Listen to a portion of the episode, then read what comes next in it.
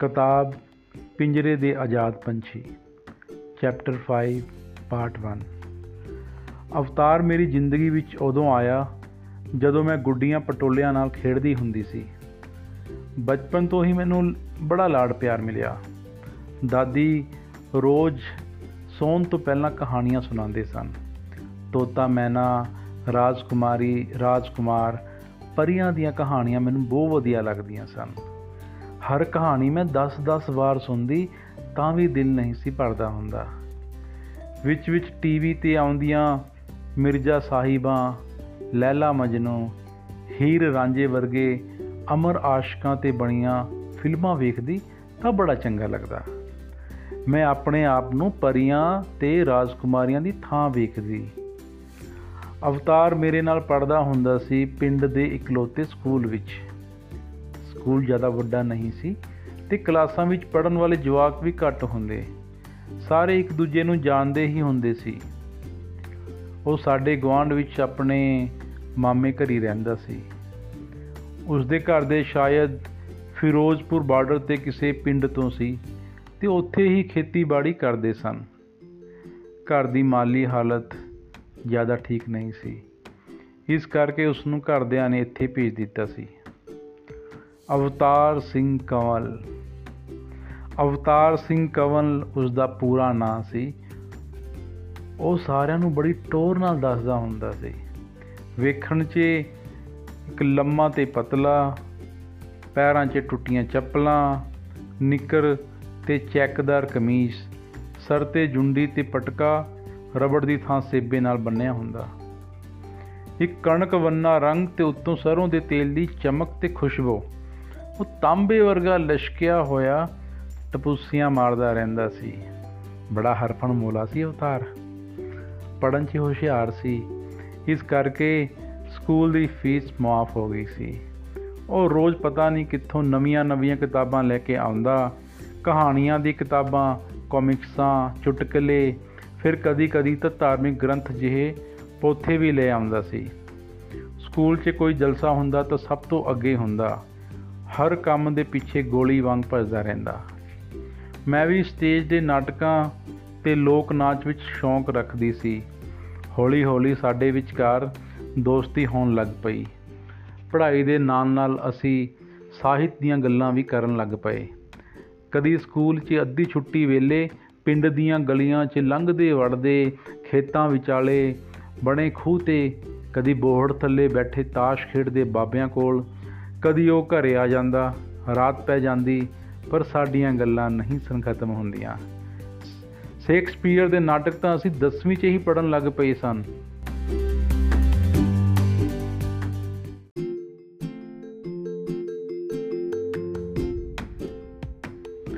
ਉਸ ਦੀਆਂ ਲਿਆਂਦੀਆਂ ਕਿਤਾਬਾਂ ਦਾ ਹੀ ਅਸਰ ਸੀ ਕਿ ਅਸੀਂ ਕਲਾਸ ਦੇ ਸਿਲੇਬਸ ਤੋਂ ਕਿਤੇ ਅੱਗੇ ਵੱਧ ਚੁੱਕੇ ਸੀ। ਬਾਅਦ ਵਿੱਚ ਉਸਨੇ ਦੱਸਿਆ ਕਿ ਉਹ ਕਿਤਾਬਾਂ ਸ਼ਹਿਰ ਤੋਂ ਇੱਕ ਕਬਾੜੀਏ ਤੋਂ ਖਰੀਦ ਕੇ ਲਿਆਂਦਾ ਸੀ ਤੇ ਪੜਨ ਮਗਰੋਂ ਉੱਥੇ ਵੇਚ ਵੀ ਆਉਂਦਾ ਸੀ। ਇੱਕ ਵਾਰ ਸ਼ਹਿਰ ਤੋਂ ਆਇਆ ਤਾਂ ਉਸ ਕੋਲ ਕਿਤਾਬਾਂ ਤਾਂ ਕੋਈ ਨਹੀਂ ਸਨ, ਪਰ ਕੁਝ ਪੇਪਰਾਂ ਦੇ ਬੰਡਲ ਸਨ। ਕਿਉਂ ਇਸ ਵਾਰ ਕਬਾੜੀ ਨਹੀਂ ਮਿਲਿਆ? ਜਾਂ ਉਸਨੇ ਰੱਦੀ ਨਹੀਂ ਵੇਚੀ ਤੈਨੂੰ? ਮੈਂ ਪੁੱਛਿਆ। ਇਸ ਵਾਰ ਰੱਦੀ ਦੀ ਜ਼ਰੂਰਤ ਨਹੀਂ ਪਈ। ਮੈਂ ਕਾਲਜ ਗਿਆ ਸੀ। ਉੱਥੇ ਦੇ ਮੁੰਡੇ ਕੁੜੀਆਂ ਬਾਜ਼ਾਰ ਵਿੱਚ ਇੱਕ ਪਾਸੇ ਖੱਪ ਪਾ ਰਹੇ ਸਨ। ਆਲੇ ਦੁਆਲੇ ਬੜੀ ਭੀੜ ਸੀ। ਕੁਝ ਨਾਟਕ ਜਿਹਾ ਚੱਲ ਰਿਹਾ ਸੀ। ਮੈਂ ਬਾਅਦ ਵਿੱਚ ਉਹਨਾਂ ਨੂੰ ਇਸ ਬਾਰੇ ਪੁੱਛਿਆ। ਉਹਨਾਂ ਨੇ ਕਿਹਾ, ਇਹ ਨੁੱਕੜ ਨਾਟਕ ਹੈ। ਮੈਨੂੰ ਬਹੁਤ ਵਧੀਆ ਲੱਗਿਆ। ਕਾਫੀ ਗੱਲਾਂ ਕੀਤੀਆਂ ਉਹਨਾਂ ਨਾਲ। ਆ ਬੰਡਲ ਉਹਨਾਂ ਨੇ ਹੀ ਦਿੱਤੇ ਹੋਣਗੇ, ਹੈ ਨਾ? ਮੈਂ ਪੁੱਛਿਆ। ਹਾਂ, ਇਸ ਵਿੱਚ ਕੁਝ ਨੁੱਕੜ ਨਾਟਕ ਲਿਖੇ ਹੋਏ ਨੇ। ਆਪਾਂ ਵੀ ਇੱਥੇ ਪਿੰਡ 'ਚ ਇਹ ਨਾਟਕ ਕਰਾਂਗੇ। ਉਹਨੇ ਜਵਾਬ ਦਿੱਤਾ। ਫਿਰ ਹਰ ਹਫ਼ਤੇ ਐਤਵਾਰ ਨੂੰ ਅਸੀਂ ਨੁੱਕੜ ਨਾਟਕ ਸਰਪੰਚ ਦੇ ਆਫਿਸ ਦੇ ਬਾਹਰ ਪਈ ਖਾਲੀ ਜਗ੍ਹਾ ਤੇ ਕਰਨ ਲੱਗ ਪਏ। ਨਾਟਕ ਦੇ ਵਿਸ਼ੇ ਪਿੰਡ ਦੀਆਂ ਸਮੱਸਿਆਵਾਂ ਤੇ ਹੁੰਦੇ, ਦੁਨੀਆ 'ਚ ਹੋ ਰਹੀਆਂ ਘਟਨਾਵਾਂ ਤੇ ਹੁੰਦੇ, ਸਮਾਜਿਕ ਤੇ ਘਰੇਲੂ ਹਾਲਾਤਾਂ ਤੇ ਹੁੰਦੇ, ਸਾਡੀ ਇੱਕ ਨਾਟਕ ਮੰਡਲੀ ਵੀ ਬਣ ਚੁੱਕੀ ਸੀ। ਬੜਾ ਮਜ਼ਾ ਆਉਂਦਾ। ਅਵਤਾਰ ਬੜਾ ਹਰਫਨ ਮੌਲਾ ਸੀ।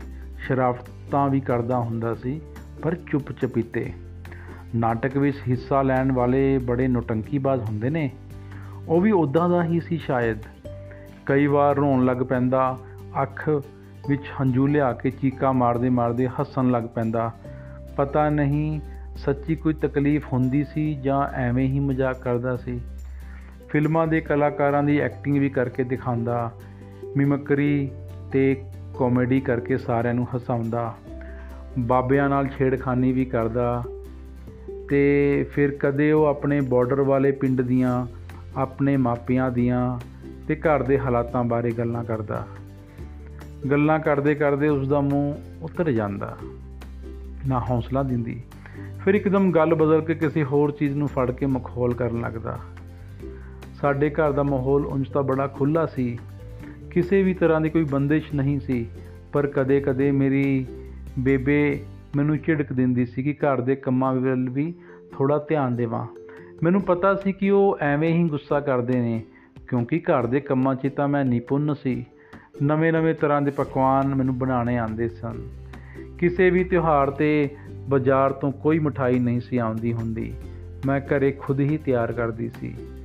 ਇਸ ਵਿੱਚ ਅਵਤਾਰ ਦੀਆਂ ਲਿਆਂਦੀਆਂ ਕੁਕਰੀ ਦੀ ਕਿਤਾਬਾਂ ਦਾ ਵੀ ਹੱਥ ਸੀ। ਅਵਤਾਰ ਕਹਿੰਦਾ ਸੀ ਕਿ ਉਹ ਵੀ ਕੁਝ ਕੁਝ ਬਣਾ ਲੈਂਦਾ ਹੈ। ਜਦੋਂ ਕਦੇ ਉਸ ਦੀ ਮਾਮੀ ਘਰੇ ਨਹੀਂ ਹੁੰਦੇ, ਤਾਂ ਥੋੜਾ ਬਹੁਤ ਬਣਾ ਕੇ ਕੰਮ ਸਾਰ ਲੈਂਦਾ ਸੀ। ਬਾਕੀ ਗੱਲ ਤਾਂ ਸਭ ਠੀਕ ਹੈ, ਪਰ ਮੈਥੋਂ ਰੋਟੀਆਂ ਗੋਲ ਨਹੀਂ ਬਣਦੀਆਂ। ਉਸਨੇ ਆਪਣੇ ਡੱਬੇ ਵਿੱਚੋਂ ਟੇਢੀ ਮੇਢੀ ਅੱਧ ਜਲੀ ਰੋਟੀ ਨੂੰ ਆਪਣੀ ਉਂਗਲਾਂ 'ਚ ਫੜ ਕੇ ਮੈਨੂੰ ਵਿਖਾਇਆ। ਲੱਗਦਾ ਹੈ ਮਾਮੀ ਜੀ ਅੱਜ ਵੀ ਘਰ ਨਹੀਂ। ਜਾਂ ਤੂੰ ਹੀ ਰੋਜ਼ ਬਣਾਉਣਾ ਹੈ ਰੋਟੀਆਂ? ਮੈਂ ਉਹਨੂੰ ਛੇੜਦੀ ਹੋ ਕਿਹਾ ਤੇ ਜ਼ੋਰ-ਜ਼ੋਰ ਕੇ ਹੱਸਣ ਲੱਗ ਪਈ। ਉਸ ਦੇ ਮੂੰਹ ਤੇ ਜਲੀਆਂ ਰੋਟੀਆਂ ਵੱਲ ਵੇਖ ਕੇ। ਸਾਡੇ ਘਰ ਆਉਂਦਾ ਤਾਂ ਬੇਬੇ ਉਸ ਨੂੰ ਖਾਣ ਵਾਸਤੇ ਕੁਝ ਦਿੰਦੀ ਤਾਂ ਉਹ ਝਿਜਕਣ ਲੱਗਦਾ। ਉਂਝ ਬਾਹਰ ਦੋਸਤਾਂ ਦੀਆਂ ਲਿਆਂਦੀਆਂ ਰੋਟੀਆਂ ਤੇ ਹੱਥ ਸਾਫ਼ ਕਰ ਦਿੰਦਾ ਸੀ। ਉਸ ਦਾ ਹਰਫਨ ਮੋਲਾਪਨ ਮੈਨੂੰ ਬੜਾ ਵਧੀਆ ਲੱਗਦਾ। ਘਰੇ ਮਾਮੇ ਦਾ ਘਰ 'ਚ ਕੰਮਾਂ 'ਚ ਹੱਥ ਵਟਾਉਂਦਾ ਤੇ ਖੇਤਾਂ ਵਿੱਚ ਮਾਮੇ ਦੇ ਤੇ ਪਿੰਡ ਦੇ ਹੋਰਾਂ ਬੰਦਿਆਂ ਦਾ ਵੀ। ਸਿਆਲ ਦੀ ਠੰਡ 'ਚ ਵੀ ਉਹ ਇੱਕ ਸਵੈਟਰ ਵਿੱਚ ਹੀ ਨੱਚਦਾ ਟੱਪਦਾ ਰਹਿੰਦਾ। ਕਿਸੇ ਚੀਜ਼ ਵਾਸਤੇ ਉਹ ਦੁਖੀ ਨਹੀਂ ਸੀ ਹੁੰਦਾ। ਕਿਸੇ ਤੋਂ ਕੋਈ ਸ਼ਿਕਾਇਤ ਨਹੀਂ ਸੀ ਹੁੰਦੀ ਉਸ ਨੂੰ ਮੈਂ ਉਸ ਤੋਂ ਬਹੁਤ ਕੁਝ ਸਿੱਖਦੀ ਰਹਿੰਦੀ ਸੀ। ਪੜ੍ਹਾਈ ਤਾਂ ਮੈਂ ਆਪੇ ਹੀ ਕਰ ਲੈਂਦੀ ਸੀ, ਪਰ ਹੌਲੀ-ਹੌਲੀ ਮੈਂ ਸਮਝ ਚੁੱਕੀ ਸੀ ਕਿ ਸਿਰਫ ਪੜ੍ਹਾਈ ਹੀ ਕਾਫੀ ਨਹੀਂ ਹੈ, ਹੋਰ ਚੀਜ਼ਾਂ ਦੀ ਵੀ ਜ਼ਰੂਰਤ ਹੈ। ਜਿਨ੍ਹਾਂ ਦੀ ਹੋਂਦ ਵਿਅਕਤੀ ਦੇ ਪੂਰਨ ਵਿਕਾਸ ਵਾਸਤੇ ਬਹੁਤ ਜ਼ਰੂਰੀ ਹੁੰਦੀ ਹੈ। ਜ਼ਿੰਦਗੀ ਵਿੱਚ ਖੁਸ਼ ਰਹਿਣ ਦਾ ਤਰੀਕਾ ਮੈਂ ਸਿੱਖ ਰਹੀ ਸੀ। ਜ਼ਿੰਦਗੀ ਅੱਗੇ ਵਧ ਰਹੀ ਸੀ ਤੇ ਅਸੀਂ ਦੋਵੇਂ ਵੀ।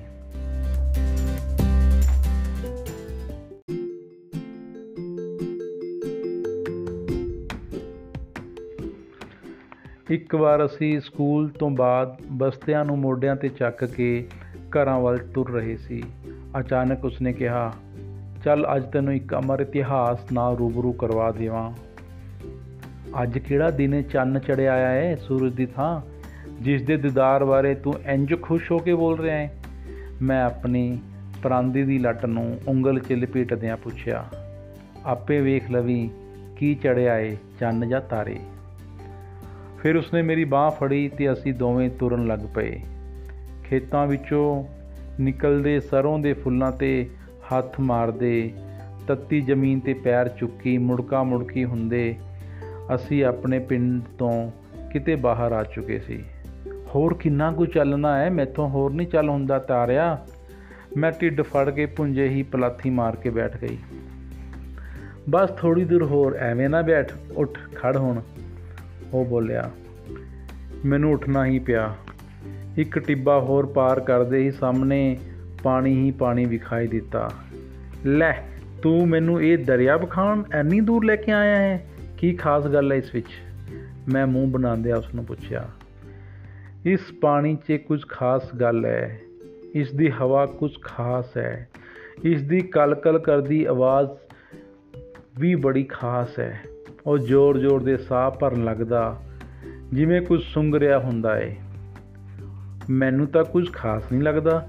ਉਹ ਮੇਰੀ ਗੱਲ ਅਣਸੁਣਾ ਕਰਕੇ ਦਰਿਆ ਕੰਡੇ ਦੀ ਮਿੱਟੀ ਲੈ ਕੇ ਸੁੰਘਦਾ ਹੈ। ਮੈਂ ਵੀ ਕੁਝ ਸੁੰਘਣ ਦੀ ਐਕਟਿੰਗ ਕਰਦੀ ਹੋਈ, ਵਾਹ ਜੀ ਵਾਹ, ਮਜ਼ਾ ਹੀ ਆ ਗਿਆ। ਮੈਂ ਥੋੜਾ ਜਿਹਾ ਮਜ਼ਾਕ ਕੀਤਾ। ਉਹ ਅਜੇ ਵੀ ਅੱਖਾਂ ਮੀਚੀ ਕੁਝ ਆਨੰਦ ਲੈ ਰਿਹਾ ਸੀ। ਕੀ ਖਾਸ ਹੈ ਇਸ ਮਿੱਟੀ 'ਚ? ਮੈਂ ਉਸ ਨੂੰ ਫੇਰ ਦੁਆਰੋਂ ਪੁੱਛਿਆ।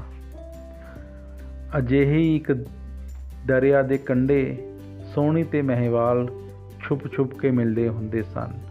ਭਾਵੇਂ ਅਸਲ ਜਗ੍ਹਾ ਤਾਂ ਕਿਤੇ ਹੋਰ ਹੈ ਪਰ ਪਾਣੀ ਤਾਂ ਉਹੀ ਹੈ ਨਾ, ਜੋ ਉਹਨਾਂ ਦੀ ਕਹਾਣੀ ਦਾ ਚਸ਼ਮਦੀਦ ਗਵਾਹ ਸੀ। ਇੱਕ ਅਮਰ ਕਹਾਣੀ, ਇੱਕ ਪ੍ਰੇਮ ਕਹਾਣੀ, ਜੋ ਇਸੇ ਤਰ੍ਹਾਂ ਦੇ ਇੱਕ ਦਰਿਆ 'ਚ ਖਤਮ ਹੋ ਗਈ ਸੀ। ਮੈਂ ਵੀ ਸੋਨੀ ਮਹਿਵਾਲ ਦੇ ਕਿੱਸੇ ਨੂੰ ਯਾਦ ਕਰਦੀ ਕਰਦੀ ਦਰਿਆ ਕੰਢੇ ਮਿੱਠੀ ਮਿੱਠੀ ਠੰਡੀ ਹਵਾ ਵਿੱਚ ਖੋ ਗਈ। ਉਹ ਆਸ਼ਿਕ ਬੰਦੇ ਬੜੇ ਕਾਇਮ ਹੁੰਦੇ ਸੀ, ਜਿਨ੍ਹਾਂ ਨੇ ਆਪਣੇ ਇਸ਼ਕ ਦੇ ਸਾਹਮਣੇ ਕਿਸੇ ਦੀ ਵੀ ਪਰਵਾਹ ਨਹੀਂ ਕੀਤੀ। ਸਿਰਫ ਇਸ਼ਕ ਦੀ ਰੂਹਾਨੀਅਤ ਵਿੱਚ ਖੋ ਗਏ। ਦੀਨ ਦੁਨੀਆ ਤੋਂ ਬੇਖਬਰ, ਬੇਪਰਵਾਹ, ਬੇਖੌਫ ਹੋ ਕੇ ਇਸ਼ਕ ਦੇ ਅਮਲ ਨੂੰ ਚਖਿਆ। ਮੈਂ ਆਪਣੇ ਆਪ ਕੁਝ ਬੜਬੜ ਕਰਨ ਲੱਗ ਪਈ। ਹਾਂ, ਇਸ਼ਕ ਬੰਦੇ ਨੂੰ ਦੂਜੇ ਅਸਮਾਨ ਤੇ ਲੈ ਜਾਂਦਾ ਏ। ਉਹ ਨੀਲੇ ਅੰਬਰੀ ਬੇਫਿਕਰ ਹੋ ਕੇ ਤਾਂ ਜ਼ਮੀਨ ਨਾਲ ਵੰਜੀਆਂ ਹੁੰਦੀਆਂ ਨੇ ਨਾ। ਕਦੇ ਕੋਸ਼ਿਸ਼ ਕਰਦੇ ਨੇ, ਆਪਣੇ ਖੰਭਾਂ ਤੇ ਜ਼ੋਰ ਪਾਉਂਦੇ ਨੇ, ਪਰ ਜੜਾਂ ਤੋਂ ਨਿਜਾਤ ਪਾਉਣਾ ਸੌਖਾ ਨਹੀਂ ਹੁੰਦਾ। ਉਹ ਉਦਾਸ ਹੋ ਗਿਆ ਤੇ ਕਹਿੰਦੇ ਕਹਿੰਦੇ ਰੁਕ ਗਿਆ। ਹੁਣ ਤੈਨੂੰ ਕੀ ਹੋਇਆ ਏ? ਮੈਂ ਉਸ ਨੂੰ ਪੁੱਛਿਆ।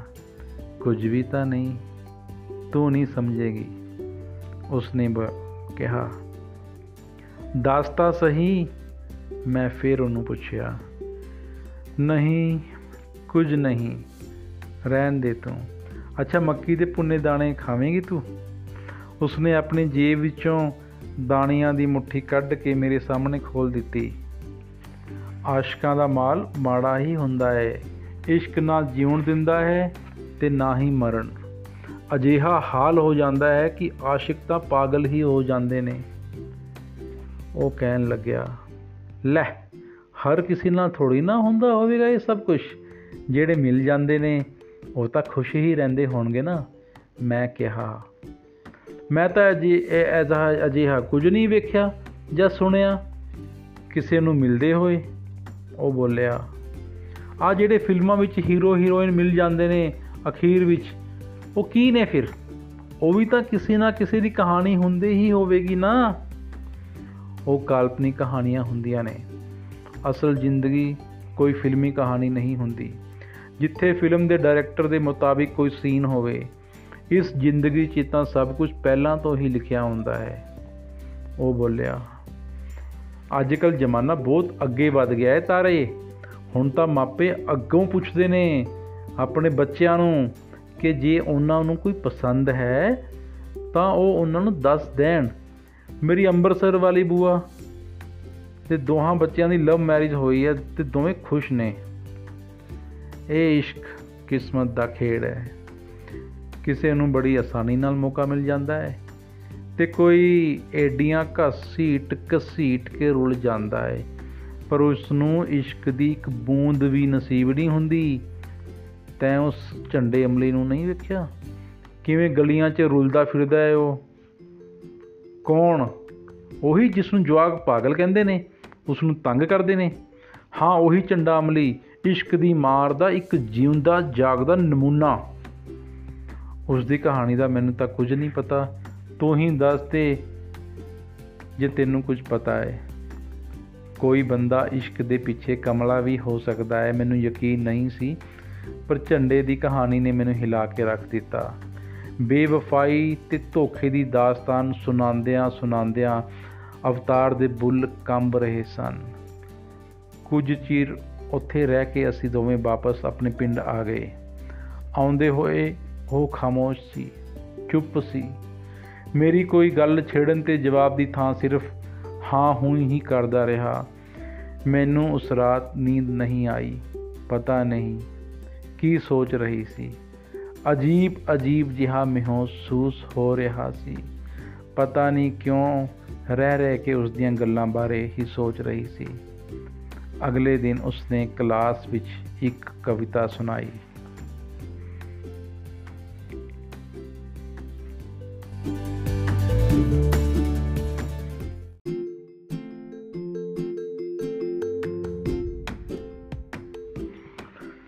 ਫਟੇ ਲਤੀੜੇ ਕੱਪੜਿਆਂ ਵਿੱਚ ਜਿਉਂਦਾ, ਮੈਂ ਸਾਹ ਲੈਂਦਾ, ਕੀ ਮੈਂ ਗਰੀਬ ਹਾਂ?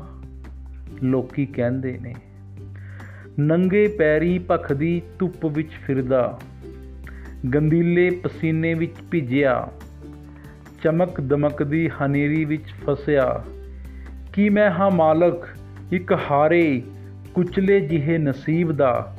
ਲੋਕੀ ਕਹਿੰਦੇ, ਕੀ ਮੈਂ ਗਰੀਬ ਹਾਂ?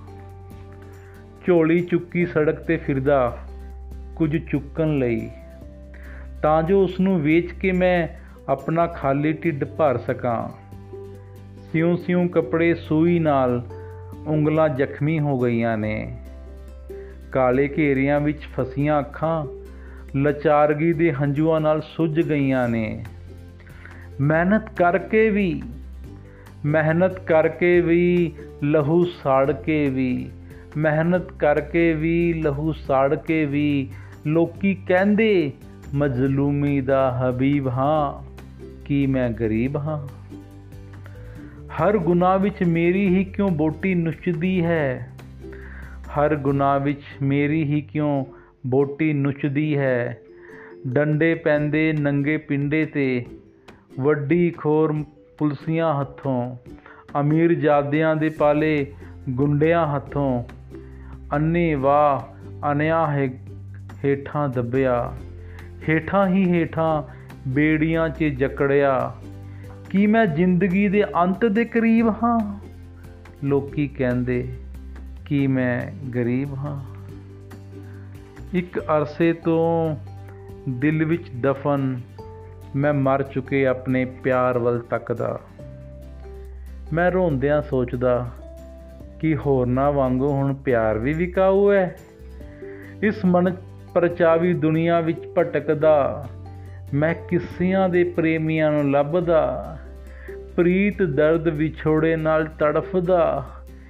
ਕੀ ਮੈਂ ਰਾਂਝੇ ਮਿਰਜੇ ਦੀ ਇੱਕ ਧੁੰਦਲੀ ਜਿਹੀ ਤਸਵੀਰ, ਇੱਕ ਕਦੇ ਨਾ ਭਰਨ ਵਾਲੀ ਦਿਲ ਦੇ ਜ਼ਖਮਾਂ ਦੀ ਲਕੀਰ ਹਾਂ, ਲੋਕੀ ਕਹਿੰਦੇ।